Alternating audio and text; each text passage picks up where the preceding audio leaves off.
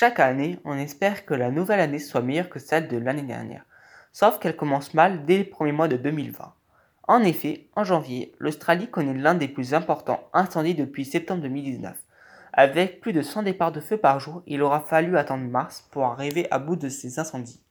Le bilan de cette catastrophe a provoqué la mort de 24 personnes dont 3 pompiers, plus d'un milliard d'animaux ont trouvé la mort dont certaines espèces ayant pu disparaître, plus de 1500 maisons brûlées avec au moins les 6 millions d'hectares partis en fumée. Cela est triste et choquant de voir autant d'animaux qui ont péri dans les flammes. Mais pourtant, ce n'est que le début de l'année. Et cet incendie n'est que le début d'une longue tragédie qui va suivre. Un Boeing 737 abattu par un missile iranien provoquant la mort de 176 passagers ou encore la crise du Covid-19 avec au moins 269 000 morts à travers le monde.